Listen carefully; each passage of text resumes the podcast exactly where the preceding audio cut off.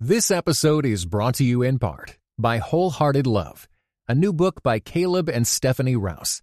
Overcome the barriers that hold you back in your relationships with God and with others, and delight in feeling safe, seen, and loved with Wholehearted Love. For more information, go to Tyndale.com.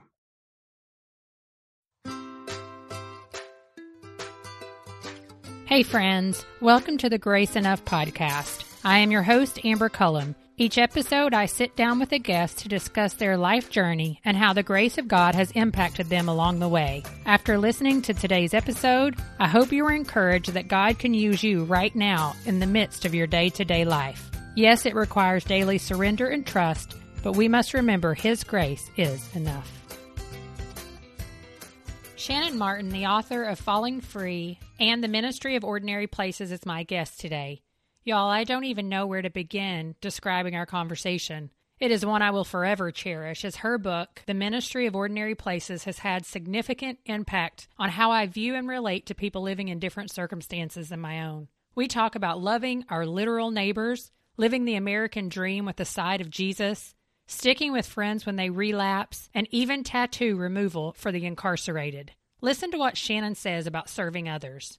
I cannot fix addiction. I cannot fix generational poverty. I cannot fix oppression. I cannot fix a lot of the things that my neighbors struggle with, but I can give a ride. I hope after listening to today's episode, you walk out your front door with a boldness to love like never before. Hey, Shannan, welcome to the Grace Enough podcast. It's great Good to morning. have you here today. Yes, I'm happy to be here. Yeah, you're in the frozen tundra up in Goshen, Indiana. I am. It's I'm terrible. so sorry. worst.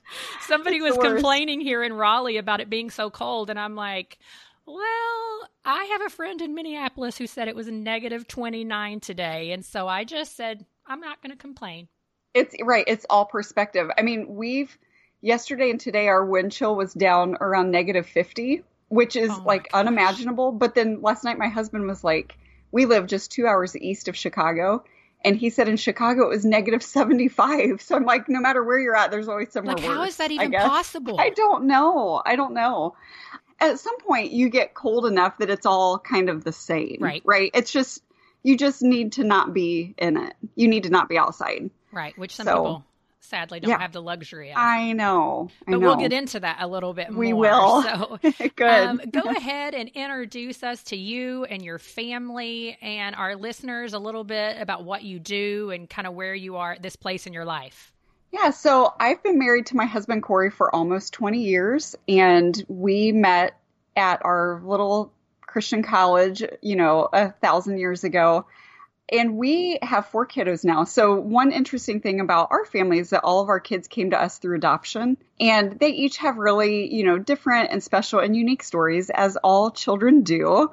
But I'll just run through that lineup real quickly because we might talk about some of them today. Calvin is 13 and was born in South Korea. Ruby is 12 and she was born domestically. We have an open adoption with her birth mom. And then Silas is 10. He was also born in South Korea. And then our oldest son, Robert, came to us most recently. So he's just turned 25 last week. And he was kind of born and raised in the Chicago area and did not come into our family until he was 19. So we adopted way out of birth order with that one. We live in Goshen, Indiana. We moved here, I don't know, six and a half years ago. And I know we're going to talk a good bit about just that transition of getting us to where we are now and why we're here and that kind of thing. But we live in a very ordinary, kind of overlooked, a little bit shabby neighborhood on what a lot of people would consider to be the, you know, sort of the wrong side of the tracks. Mm-hmm.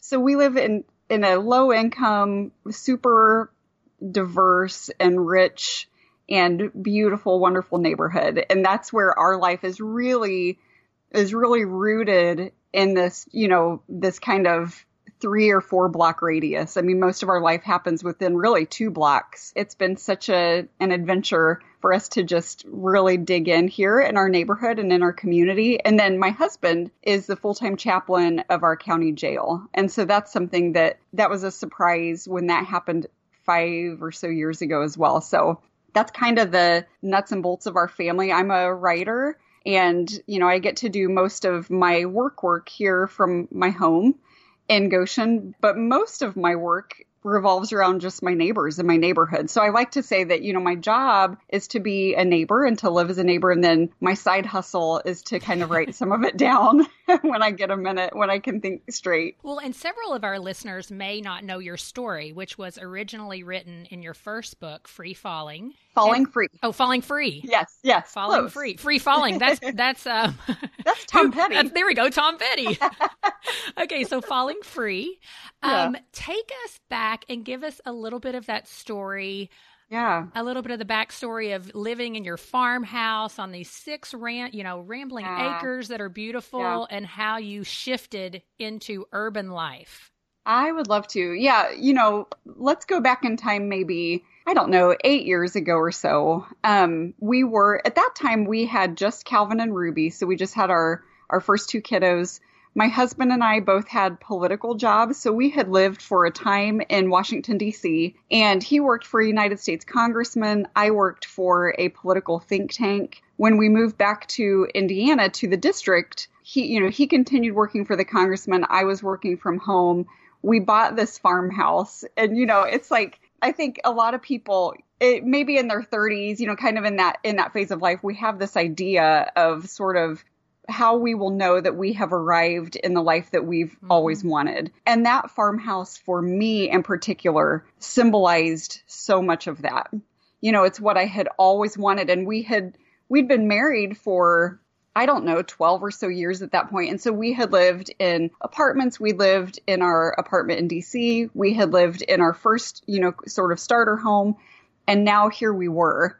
And it was back along lane. It was just this beautiful white farmhouse with a wraparound porch on six acres. And we had an orchard and barns and a, a little fish pond and gardens. And I mean, it was just, it wasn't perfect. It wasn't anything fancy, Right. but it was just that thing that I had always wanted. And it was sort of, to me, kind of that stake in the ground of like, okay, now, now we have all these pieces. You know, we've started our family and our family came to us in an unexpected way, but man, these kids are beautiful and amazing. And now we've got this farm, you know, I wanted to give our kids the, the childhood that I had had in many ways, which was kind of that I grew up without a lot. My family didn't have a lot, but we lived out in the country. And so I had kind of that, you know, run barefoot Yes. through the pasture childhood. and me that's too. what I, I really believed. And, and so did Corey. Like we just really believed that that was our job, you know, to create a life for ourselves and for our kids that was as safe and peaceful and comfortable as possible. And we really truly believed that that was the thing. And, you know, of course we, we loved the Lord. We were involved in our church. We were tithing.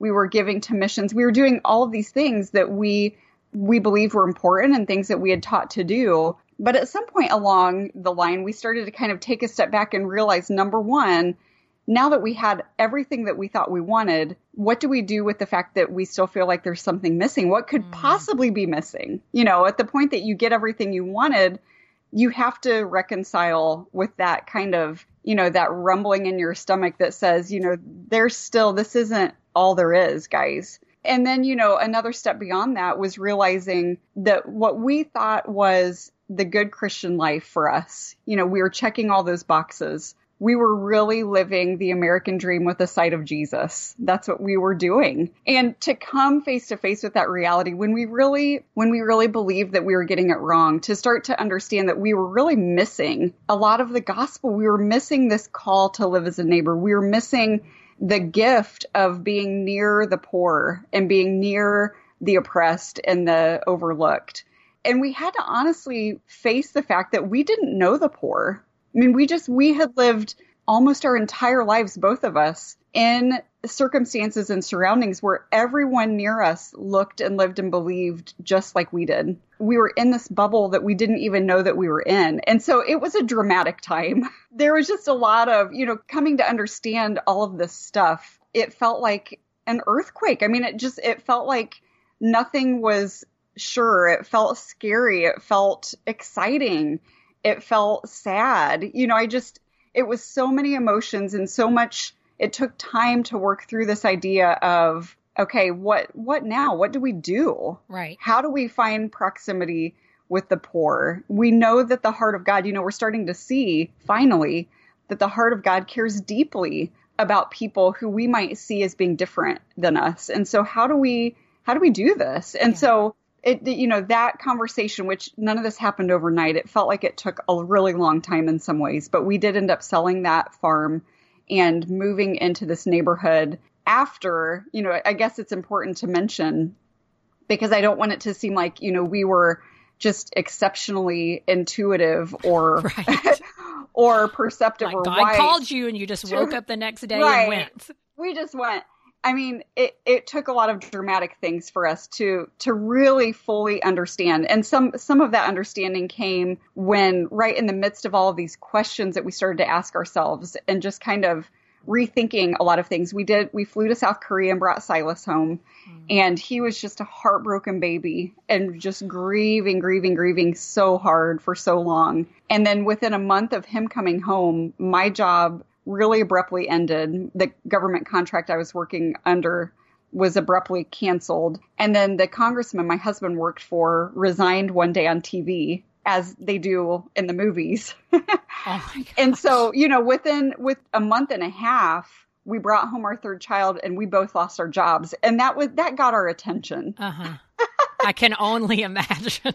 that got our attention. And so, you know, but the funny thing is from even from that, from that point was when we started to really take seriously the fact that we knew that there was something more for us. Right. You know, God had more for us, but we started to understand that God's more for us was going to look like less. Mm. Where we had lived for so long of working, you know, working hard and taking steps up and gaining and saving and, you know, doing all these things that were kind of upward trajectory. Mm-hmm. A lot of that was kind of pulled out from under us.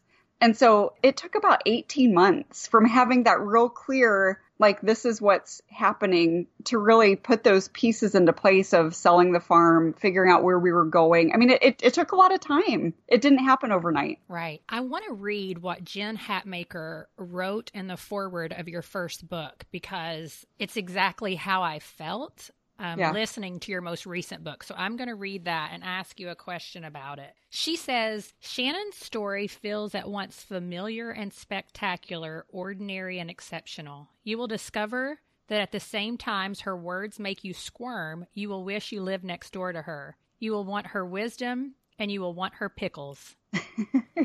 and so I had written to you, like, I can't say yes and amen to that enough because as I'm listening to your most recent book, The Ministry of Ordinary Places, I'm thinking, oh, this makes me feel so uncomfortable, right. but so drawn to it because I really do know it's the heart of God. And then also, like, I just want to sit and have dinner with you.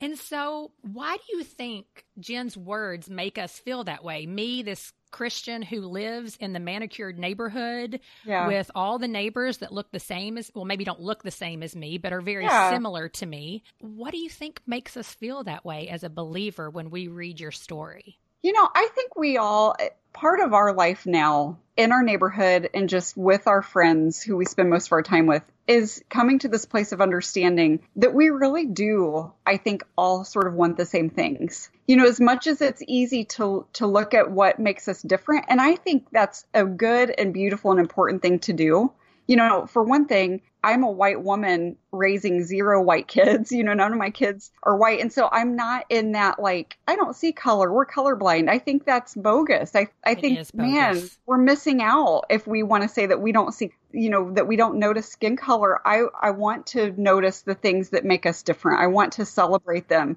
However, I think I lived so much of my life with this idea of wanting to surround myself with people who were like me, whatever that means, because it was more comfortable. And so, you know, I think it's really important to move outside of those boxes that we put ourselves and other people in. But even as we do that, we kind of come full circle and, you know, sit with people who on paper we might have nothing in common with.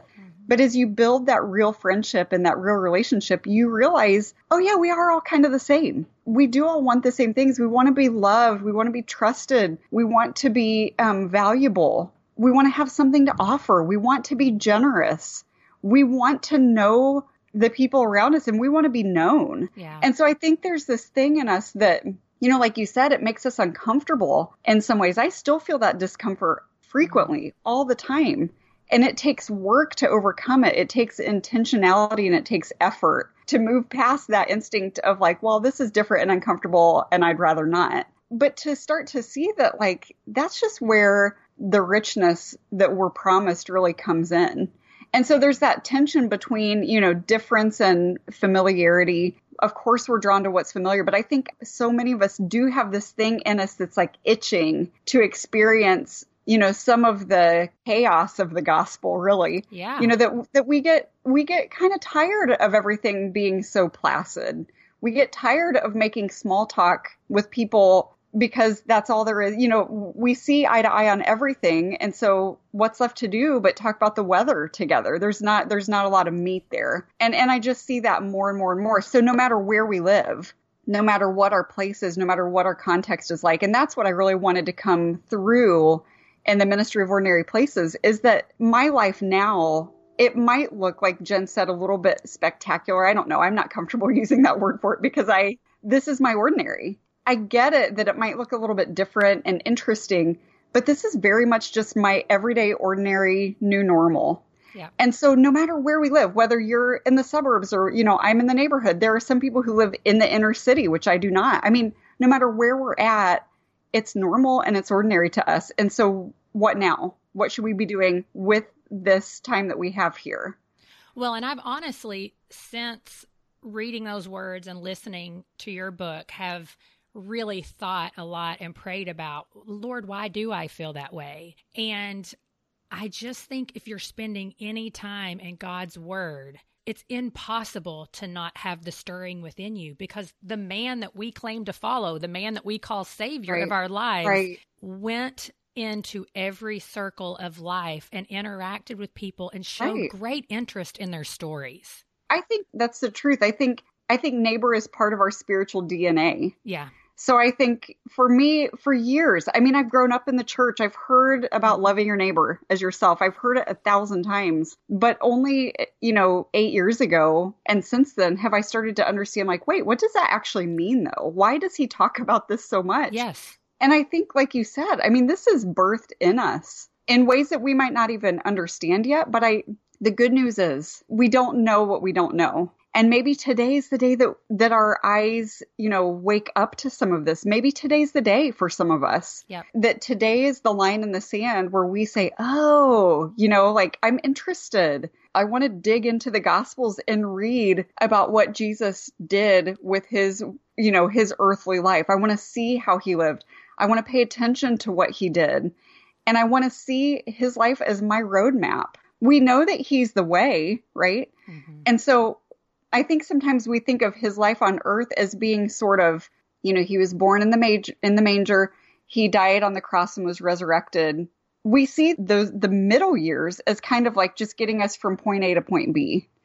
And not that it's not significant and meaningful and important, but that it's just sort of like, you know, while he was here, he preached to us.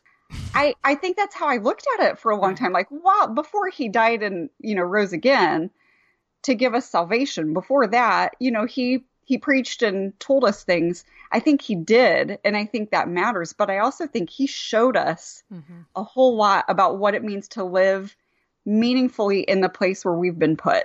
Right. Yeah. And we're talking about that and something that you have written in the book, and I could just keep quoting it. So I'm sorry that I keep saying that, but it's true. I even sent it to you. You know, I'm running on the treadmill and I'm jumping off and I'm pausing to like put the clip on because there's things I want to come home and talk to my husband about. And, you know, he'll oftentimes listen to something after I've listened to it. And you said, you know, we don't really grow and change when we only hang out with replicas of ourselves.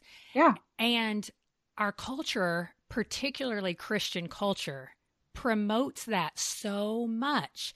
You know, be in community with people who are like you, find somebody Right. that you have something in common with. Right.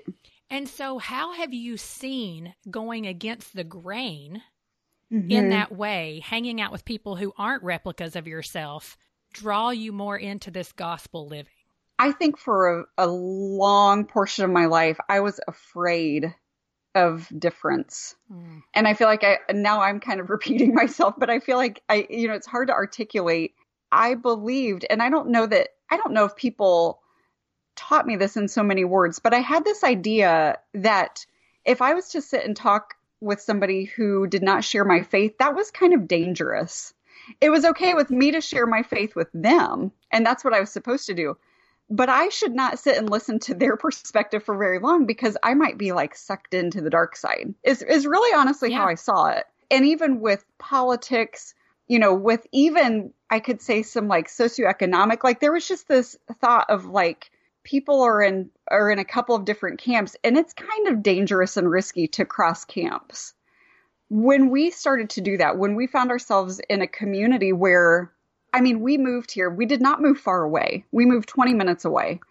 It was as if we moved, I mean, to Countries. when we first got here. Yeah, I mean, it yeah. was so it was so unfamiliar and so different. And I knew nobody here. And so for those first few years, I was just I wanted to sit and listen to people and almost every person I sat down to talk with, I mean, I would have coffee. I was like, I wish I could go back in time and see myself at work because I was really like I'm an introvert who suddenly was like, I just want to meet people. I'm kind of yeah. lonely and I'm super interested. I ended up sitting down with a lot of different people who viewed life in any number of ways very differently than I did. And what I realized was that helped me clarify my own faith. It helped me push against some of the things that I had never forced myself to really mm. inspect or investigate, things that I had taken for granted my faith was sustained through this and it grew and was strengthened through this, even in situations where, you know, some of my friends, we will never see things in the same way. And mm-hmm. oh my gosh, it makes things so interesting. It's so much fun to sit with people without being afraid of, you know, is this okay? Is it okay that I'm talking to this person? When we got out of our out of our comfort zone mm-hmm. and really began to meaningfully interact with people who who were in, in different places around us. I mean, I just, I cannot say enough. That's when things got really interesting. And that's when we did start to grow in some ways that, you know, th- there was a lot. I, I say all the time, my neighbors changed my life because they changed my life. You know, when we started to build friendships with people who, you know, their nearness was going to require that we put certain things that we had taken for granted sort of under the microscope. Like we were going to have to take a harder look at some things in order to navigate friendship and to navigate a way forward. And when we started to do that, I mean, a lot of the way we saw the world changed. Most of the way we saw the world change, but we certainly did not we didn't lose our faith. Our faith just grew and grew and grew. Yeah, it's like it grows deeper roots. That's one of the only ways I know how to describe within the last two years, I have, for those of those who do not know, been woke, um, which right. means I have been woke to the fact that there is racism in our culture. And I can just say that right now, but there's a lot more depth and roots to right. what God has really taught me in the last two years about that and how much I have grown in that. I don't even right. know how to describe it to people. It's just right. there's a deeper root and understanding and a deeper love for people that are not like me. Right. Well, and I am the exact same way. I mean, you know, I grew up in an all white community my entire life. And even, you know, I just, I was surrounded by whiteness. I, in a lot of ways, have our oldest son, Robert, to thank for just sort of waking me up to some of these realities. And he's he's African American. He's you know when when he came into our family, he was incarcerated in the county jail, and this is before Corey was the chaplain there. So you know, visiting him in the jail was my first introduction to the jail. And then he was sent to prison, and then he was sent home to us on house arrest. And he's still, we're seven years later, and he's still in that system fighting his way off of probation and you know all these kinds of things and so you start to understand that it I mean, it makes perfect sense to me in some ways. Until my life was m- meaningfully included people of color, I just didn't really.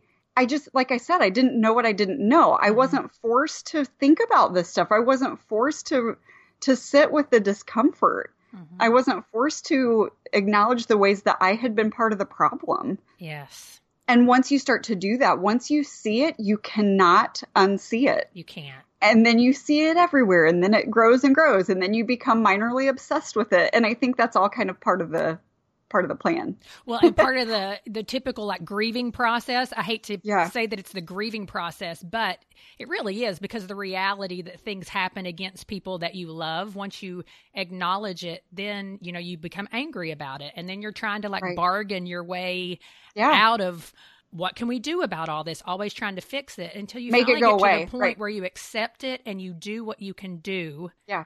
to impact the area of life that you're interacting in or you step out of your comfort zone in order to impact That's it. And you, you know, we, I guess I, I won't speak for you, but I'm imagining that you'll resonate with this. But for Corey and I, I mean, we lost other relationships oh, along yeah. the way because it just, it could not, we could not come to a place of understanding at all. I mean, there, there were people who just could not hang with us and who had thought that we had lost our minds.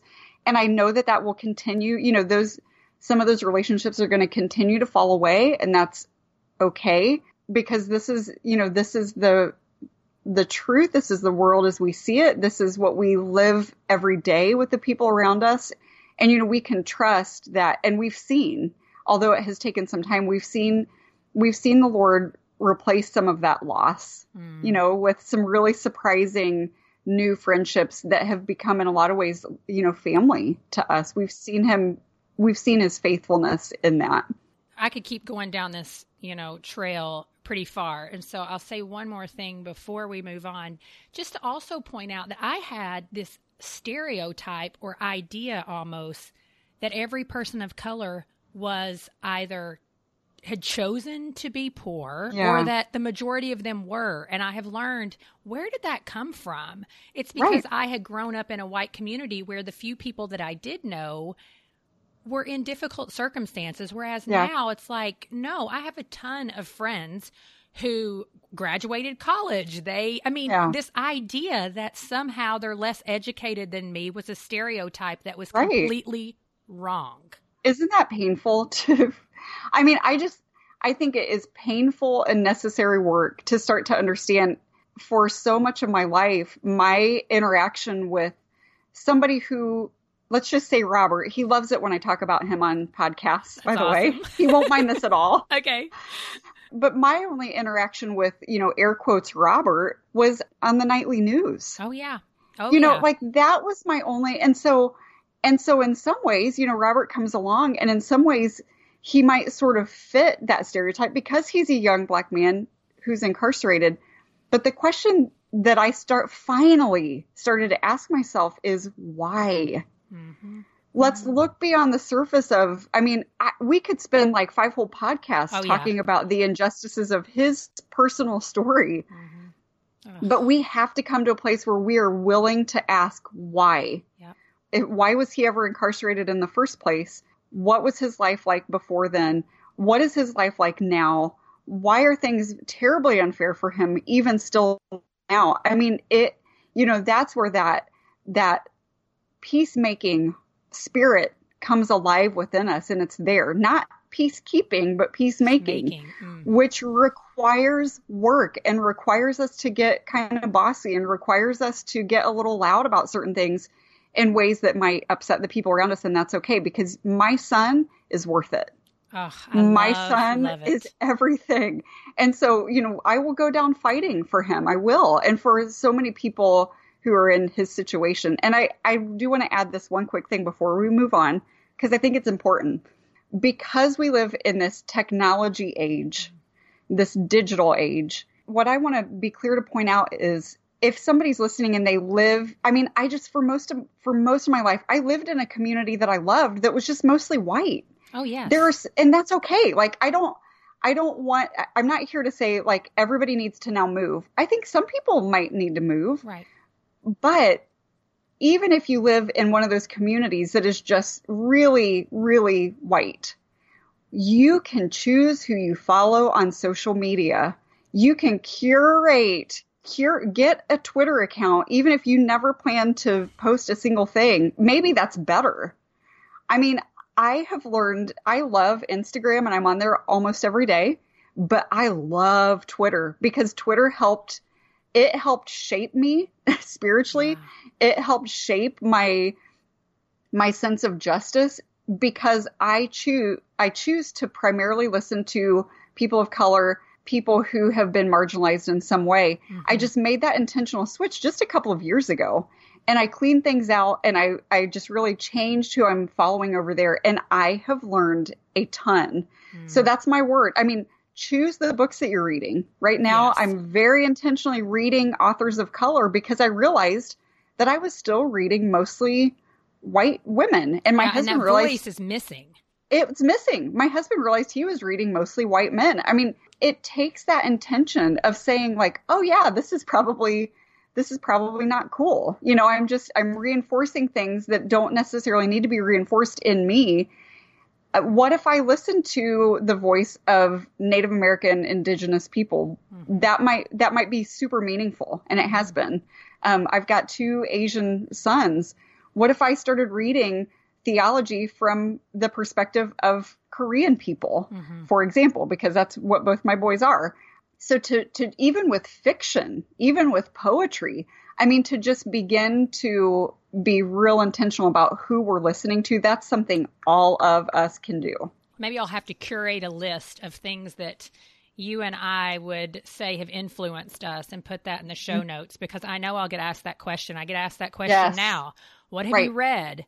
Um, and I'm like, I could come up with a laundry list of yeah things and people. And so I agree with you. But tell me, what does a day in Shannan's life look like? Because oh I know, gosh. like this morning in the frozen tundra, you are driving your neighbors to work. Because once again, we sometimes don't think about the fact right. that people stand outside, they don't have a car, they don't have gloves. Right. So, uh, what does the day to day life for, yeah. you know, Shannan look like? I think Shannan's life, I will now refer to myself in the third person. I haven't done that for a while. My life looks very, it looks probably pretty typical to most everybody's lives who are listening. And I'm aware of that all the time. That's something, again, that I found myself writing about in the Ministry of Ordinary Places. I think sometimes we can we can sort of build a narrative for somebody when we read their books. I do the same thing. What I want everybody to hear is that most of my life is lived in the three feet of space between my island and my kitchen sink. That's yes. where I live and Wiping die. Up spills and pouring more popcorn. it is that is my lane, and I tell my family constantly to get out of my lane. Like I just, yeah. I've got this. I just all I want is th- these three feet. That's all I want, and I need you out of these three feet the dishwasher's there, the sink's there, the stove is there. I have leave, to interrupt because my me. oldest will always come. Same thing. I've got like my dishwasher on one side, the sink is it's basically a 90 degree angle. And yeah. it never fails because he is my talker. Right. Believe it or not, all three of mine are talkers. Of course, they must get oh it oh from their goodness. mama. But anyways, my oldest will just stand there and tell me all about the book yeah. he's reading, and I'm like, there's this whole space on the other side right. of the island That's where no one is standing. There, and I can hear you over here, two feet away from me, just as well as I can hear you oh. right here in this area by the sink. So, anyway, yes, amen. We've been, we are in the frozen tundra, and so this is my kid's third day off of school in a row because it's so stinking cold here. It's like negative 50 wind chill right now. And so yesterday at the end of the day, I'm thinking, what did I do all day today? And granted, yesterday was an atypical day. Right. But I, I had to laugh because I'm like, oh yeah, I just stood in my kitchen and made food for these animals that live in my house. And that's all I did. I just made cinnamon rolls. Did you make them. homemade cinnamon rolls? Heck yes, I did. Go girl. I mean, what else I was are you impressed. Do so, on a Saturday? This is how you are not typical. You're making homemade cinnamon rolls, and mine are straight from the Pillsbury Doughboy. Listen, this recipe that I finally found, I've never been good at. I love to cook and bake, and it's it. That's like my way that I escape chaos sometimes. And so it's good because it, you know, it serves, it can be kind of a serves two purposes yeah. sort of thing. But I spend a lot of time cooking and baking and in my kitchen, but I've never been good at cinnamon rolls until this recipe and my friend DL Mayfield, she's another author, she brought it to my attention. Read her books, by the way. um, she she wrote a book called Assimilate or Go Home about refugees. It's so good. Read all of her stuff. Anyway, she called my attention to this cinnamon roll recipe, and I will never go back. I, I I've made them three out of the past four weeks, and I give them. I have to give some of them to neighbors, or I will eat the entire pan. That's how good they are. They're foolproof. Oh, I'll give you the recipe. I was going to say you, you need to share. So I'm sorry, I'm getting way off track. I know it's a cinnamon rolls will do that. Yeah, to a person. food, food in general. I spend most of my life doing ordinary things. The thing that sort of brings the chaos beyond just having little kids and you know working and you know just everyday life. I think our lives are all a little chaotic in that way but we live in a neighborhood where a lot of our friends don't drive. And so that's again I write about this a lot because I just I want people to know I'm not here changing the world. Okay? I'm just giving a lot of rides. I'm get I'm giving people it. rides to school, I'm giving people rides to work. You know, we just recently celebrated a neighbor of ours who just got her driver's license after not having it for I mean, she had lost it along the way. She had to pay a ton of money to get it back. She had to like she's my age and she had to do the whole driving with another driver for 40 hours or whatever. I mean, she had to do the whole thing over again. But we sat back and and just celebrated. I mean, there there was a time where part of my life meant picking her up at work release, which is in my neighborhood. It's a place kind of like jail, but you can go to work. And I would pick her up from work release and drive her to another city to her job every day that is such a small, small thing that any of us can do, but that is what many of my neighbors need. They don't need me to try to fix them because they they don't need fixed. Exactly. And they don't need me to fix their lives because I can't. Mm-hmm. you know, yeah. a lot of the stuff they're facing is stuff that that is going to have to be God's work and we trust that it will be. I cannot fix addiction. I cannot fix generational poverty. I cannot fix oppression.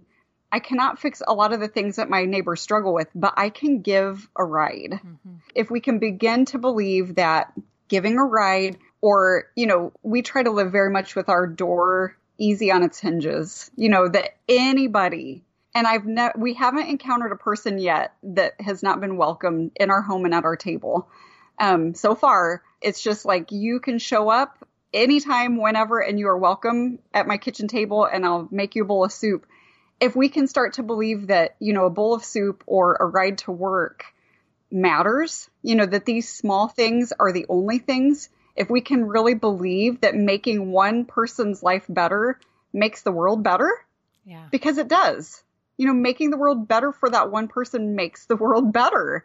If we can live like that and, and just really lean into the ordinariness of our daily life. I mean, so much of my life is just so boring and ordinary but to be available. You know, that's the key for us is to just to reset our perspective. I think especially when I got to this neighborhood, I, I still had a firm grip on my schedule, my plans. That's still something that's very hard for me. Interruptions are hard. Mm-hmm. And I certainly say no. There are times that we say no and we we believe with our whole heart that at the point that we say no to a neighbor, that's when our real friendship begins that's when it's not this us, them, I give, you receive. I mean, when we say no to people, but you know, that that's where real friendship starts. I believe that. I believe it. yeah. But just being available for those inconveniences, there have been plenty more times than I care to admit that I will allow myself to be quote inconvenienced. And there's part of me inside that is just raging quietly. Mm-hmm. But I cannot think of a single time where I haven't been, you know, there there hasn't been a time that I haven't felt that it wasn't worthwhile. Right. So sometimes we, I have to push through that instinct of like, no, I'm busy right now. This is my time, and and it's okay to sometimes have those times where you do say no. But when we can push through that, when we can push through and kind of allow our our souls to be kind of pricked with that feeling of like, you can do this right now, Shannan. Just set your agenda aside and be, you know, be aware of what's happening around you, be a part of it. It's just always, always worth it. It's always worth it. As I'm listening to you and I'm thinking about that inconvenience feeling and how annoyed I can get with it. Yeah. It's true though that when you just when it becomes more of your normal everyday practice to push through it, it's just like anything else. That becomes more of a habit. That becomes more of I'm allowing Yes. myself to be inconvenienced, and it feels far less like an inconvenience now because I'm just used to it. Right. It, that's exactly it. I have grown along the way to see this as my job. This is my calling. We are all, if we are Christ followers, our calling and our ministry is to live as people who love and are loved by their neighbors. That is our calling. Yeah. And so if I can keep my perspective in line that maybe I'm at home working, maybe I'm even under a deadline. Maybe there are those times that I have to say like I'm I can't right now. Right. But a lot of times I can say like okay, I'm doing this work, but my job is to be available to the people around me. Mm. And so I can set this work aside right now knowing unfortunately that it's not going anywhere. you know, when I come Right. back it's still going to be here. That's right. I told Corey this morning, you know, I I picked up a neighbor and took her to work. I cannot comprehend what it would have looked like for her if we had not been able to give her a ride. She walks to work every day. She is just a quirky and beautiful soul. She's a regular part of our life. She lives just a few blocks from me and she walks a mile ish to get to work. Nobody should be doing that today. We try to take her to work whenever we can. But, you know, she just completely delighted me. I was with her for maybe a total of 10 minutes. You know, this took maybe 15 minutes or 20 minutes at most of my day. But she made me laugh out loud. And that's that's not nothing when Right. it's as cold outside as it was. Yeah, absolutely. She's just a delight. And I'm dropping her off. You know, she's working minimum wage at a restaurant. She's going to be there for the rest of her day. And I just, I can drive away from that just brief moment with her with a smile on my face and so grateful that I had the opportunity to start my day with her. Yeah, so awesome. I know Corey is now the jail chaplain, and I mean, that is not that far from where you live. And so, how do you partner with him in that? Because I feel like I've seen so many of your posts and his posts that you all do a lot of that life together. I mean, it's just, it's our whole life. So it's funny because he's been doing this now for five years. It was very unexpected. You know, he went from wearing suits and ties to his congressional job every day to doing, you know, he has a, an insane beard. It's crazy and ridiculous, and nobody should have the beard that he has. And he just, It's he so popular out. right now. Oh my Why? gosh. Why? I don't know, but his is, he's two years younger than me. He's 40 years old, and his beard is white. That's why my Santa Claus husband won't beard. grow his out because he's like, there's my this gosh. patch over here. I'm like, don't do it. I don't like to kiss men with scruffy beards. No, it's so it, he's got this big crazy white beard. He wears his flannel and his boots and he goes to the jail every day. But our life has been it has been transformed by people who are coming out and sometimes going back in and coming out again of incarceration. It it, has permeated our life in a way that for me I have to take a step back sometimes and and remember like you know this is this is surprising. This is not at all the life I imagined living. It's so different than the life I thought I wanted. Um, and it's just so much better, you know, so, but it's also, it's hard. Mm-hmm. It's also sad. It's also too much sometimes. It's also frustrating sometimes and it breaks our hearts sometimes. I mean, you know, we just, we live life. We just recently, over the past couple of weeks, have lived through in extremely close proximity some of our dearest friends who have been doing so well for a year and a half or two years and have relapsed. And it is gut wrenching. And they've, you know, they've been on my couch and they've been at my table and we've been there every step of the way. And my kids have been too. You know, that's where I'm like, Wow. My kids are seeing this, they're living this. And this makes me panic a little bit sometimes, like, oh my gosh, is this okay? I called a family meeting the other night, which we don't do very often. We're not a very structured family. And my kids were all like, What in the world are you doing? But I'm like, I just need to make sure, you know, I know you guys heard things and, Yeah. you know, you're aware of what's going on and we just need to check in. And to them, it's just, you know, they have a very different perspective because this is a lot of what they know of life. But it's funny because Corey and I had a conversation not long ago and he came to the realization and helped me understand too. He spends every day inside the jail. Mhm. What that means, though, is that he is spending time with people at their best. sometimes we think of people in jail as at their worst. Mm. But a lot of times, in not in every way, but in many ways, they're at their best. They are sober. They have a minute to breathe and get some perspective and clear their head. They're in Bible studies if they want to be. They're in GED classes. They're in they're in programming that's super useful. They're not necessarily dealing and and it's very stressful in some ways, but in other ways they're not dealing with the everyday stress of life. Right. Especially as people experiencing poverty or addiction right. or all of these things. So he sees them when they're just doing so well. My experience as somebody who is not inside the jail is I experience a lot of people coming out of the jail, which is when their life is the absolute hardest. Oh, yeah. So they come out of jail with the best of intentions and they immediately are just slammed with the realities of life. They are immediately confronting the fact that they don't know anybody who's not on drugs. They're dealing with mothers of their children again, which can be stressful. You know, all these different relational dynamics. And so I sometimes I can tend to feel the most despair oh, yeah. out of the two of us. And we finally realized why. You know, yeah. it's like, I just see this. I live this part over and over and over again yeah. without the reprieve of, you know, hanging out and like playing cards and doing Bible studies with, right. with these amazing people every day. Conversation about life. Right. Right. Wow. So it's it's a different it's a different sort of thing, but we just we believe in a way that we cannot ever unbelieve. We can't stop believing that the true gift to us is to be near people and to walk with them through everything when they get out of jail. That is God's gift to us. That is God's goodness and his abundance to us.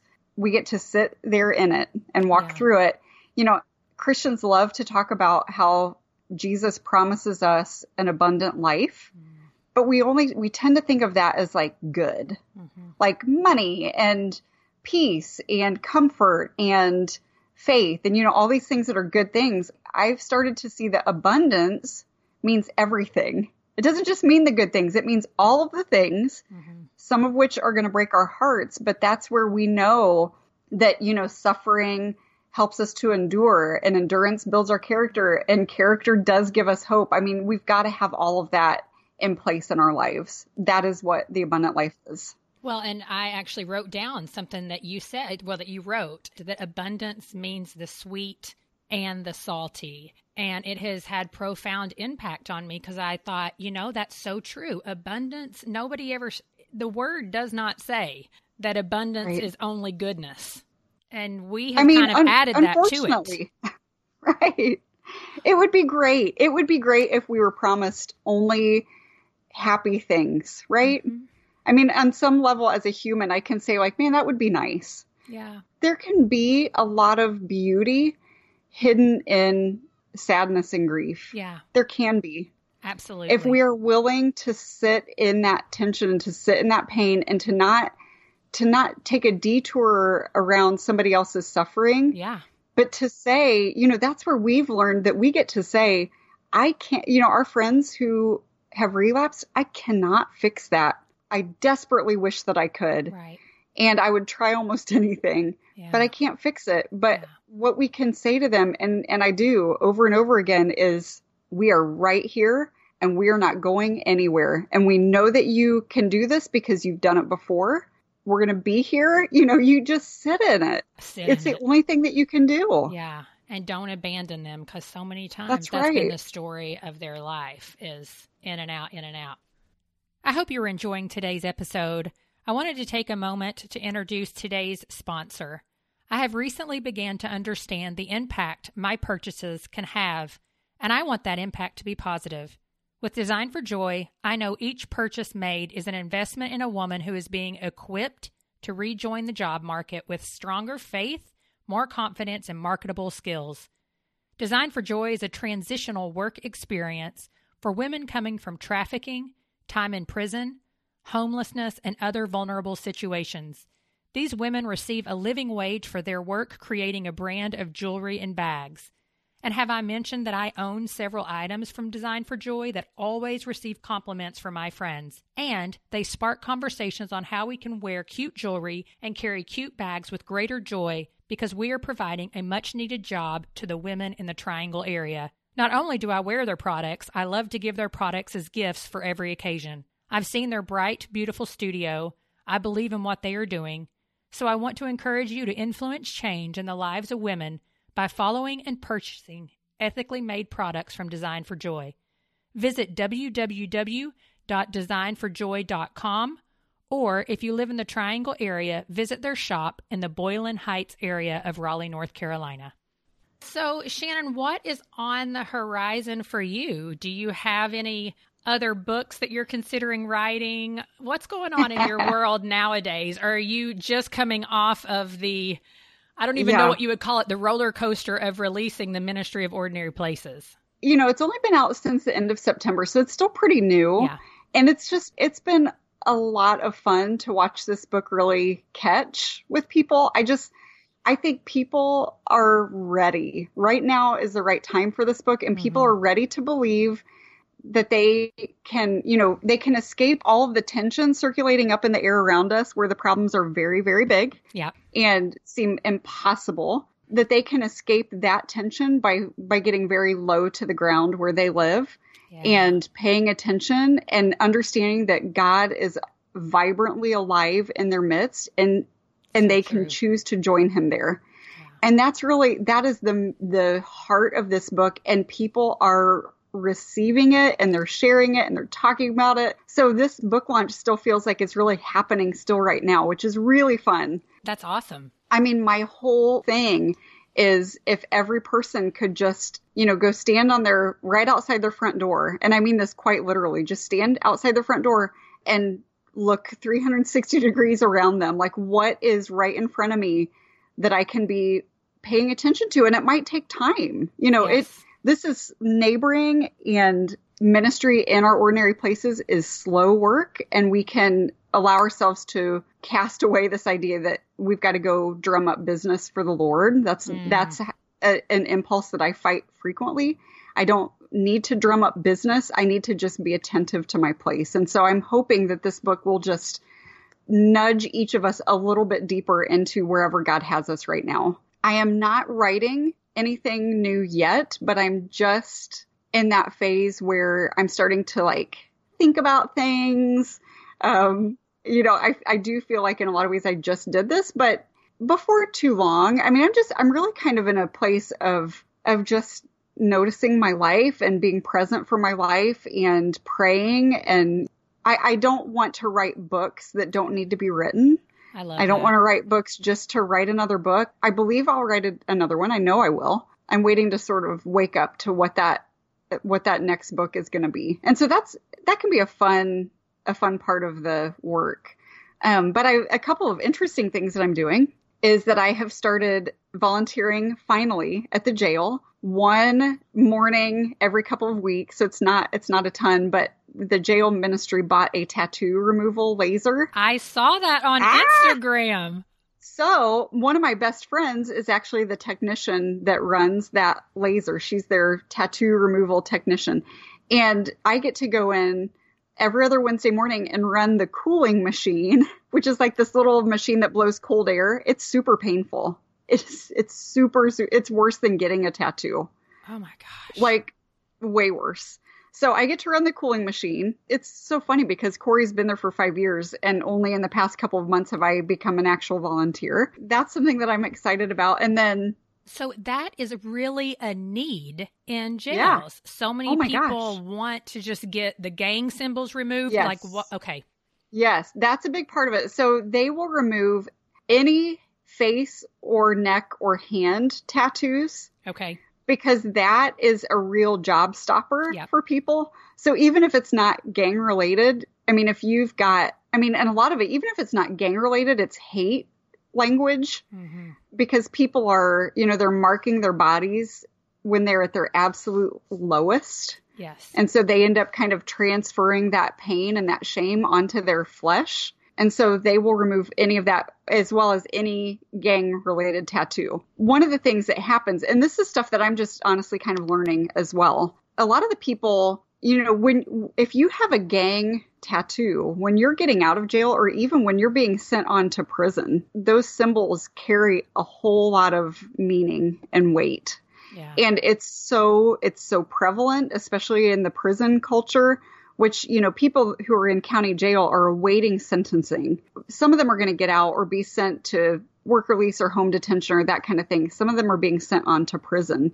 And so there's a lot of dynamics at play there. But I know Corey was saying that recently a guy, there was a guy who was in a white supremacist gang in prison, and he had basically like a swastika on him. And he was getting ready to be released, and he said, "I I don't want my daughters oh, yeah. growing up seeing this symbol of hate on their dad." Yeah. You know, it's a it's something he could cover with his shirt when he's in public, but he has little girls, and so he's as his heart and mind are being transformed, right. he's seeing things not, you know, through a different lens too. Yes. So it's it's really beautiful, meaningful, and very practical work that's being done. It's awesome to be in jails and do Bible studies and baptisms and communion and all of these things, but it's also awesome to give people really practical Absolutely. to begin to erase some of that pain and that shame and to watch them sit through it. I mean, it's hard to watch. I mean, they just, these tough guys sit and just, they're almost climbing out of their skin because it just hurts so bad and it's worth it to them. Wow. That's something that we could all learn from. yeah. Well, in a form a- of self care that a lot of us don't even consider. Yeah. Right. Yes. You know, I mean, because you're right, it takes boldness and a lot of transformation for someone to want those things to come off of their body. That's it. That's it. And so there are people, and I honestly would have been one of these people at, at a certain point in my life who would say, like, that is not our problem. You know, mm-hmm. you got the tattoo, you live with the tattoo. We're not spending time and money on this. Yep. I mean, I would have been that girl. I Me would have been that woman saying those things. Me too. And to begin to just constantly seek to see the people around us through the light of God's compassion and love Mm. is just a gift. It's a gift to me. I mean, that's how I want people to assume the best of me. I don't want to be, you know, pushed into the corner of my worst moments because I've got some pretty ugly moments too, you know? Yes. And we're Um, all honestly only one step away from a different outcome in our lives. That's right. And that is so far out of reach sometimes for people to see, but it is reality. Yeah. Yeah. And that may not be poverty, but that may be loss of life, disability due to a, there's just so many you're one step away Right. from your it's life true. being different. It's true. Yeah, it's it's fun. One of the really neat things that's happening right now, so it's we're right in the midst of it, is we're getting a second laser Okay. to put in a local. It's actually it's where me and my family go to the doctor. It is right across the street from us. But to get a laser out in the communities because it takes often like four or five treatments to get the tattoo gone. So when when guys are released from jail, they might be in the middle of treatment or there might just be, you know be people in the community with gang related tattoos we wanted it to be accessible to people who were not just incarcerated. Because for a while we were just corey and i were kind of joking around a little bit of like the only way to get a tattoo removed is to go to jail which is not ideal. That's not ideal. It's you can have them removed elsewhere but it will cost you thousands of dollars. Right. it's so expensive.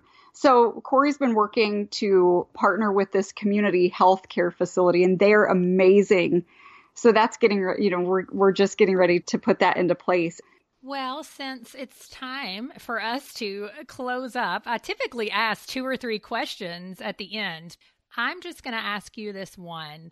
If you had the opportunity to sit down with your great grandkids, what is some wisdom that you would want to share with them? Oh my goodness. That is the best question ever. I'll try to keep my answer brief. I can think of a lot of things circulating through my brain. I think the thing that I want my grandkids to know, and it's the thing that I want my kids to know right now, is that God is alive and at work right in their midst. And so they don't need to feel the pressure to like bring God to the neighborhood, bring God into the school. I felt some of that pressure when I was a kid. Like it was my job to like bring you know, God couldn't go anywhere unless I took him. and I get it. I mean, I think we are blessed to reflect God's love and glory anywhere we go. Right. But God is at work.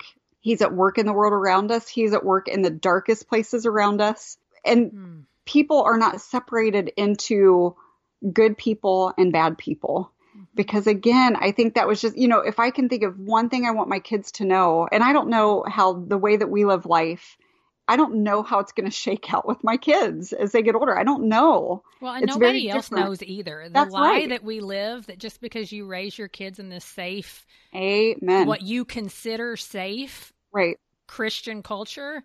I mean, yeah. let's just be honest. That is a huge pressure that parents have, and many parents have faced some intense disappointment because they thought they did all the right things and their right. kids still did not turn out the way they'd hoped. That's it yeah, we we want the credit when they turn out awesome, but then when things go off the rails, and so we we recognize that we we really we're doing the best that we can do, mm-hmm. and we're really not in as much control as we think we are. Mm-hmm. But I think growing up, I sort of saw the world as like there are good people and there are bad people, and I'm one of the good ones. Oh, yeah, and I too. don't think I know that it did not serve me well. And so the one thing that I hope my kids are learning, and the one thing I hope my grandkids can just can maybe begin, maybe they can, unlike me, maybe they can just grow into this rather than learning this when they were in their mid 30s. You know, that we're all made in the image of God. Mm-hmm. We all have goodness in us, and we're all sort of the worst. You know, yeah. like we're just, we're all the good and we're all the bad. And so we don't have to look at the world in this dichotomy of, I'm good, you're bad. I mean, we get to just, we get to live in kinship with the people around us. We get to give and receive from them.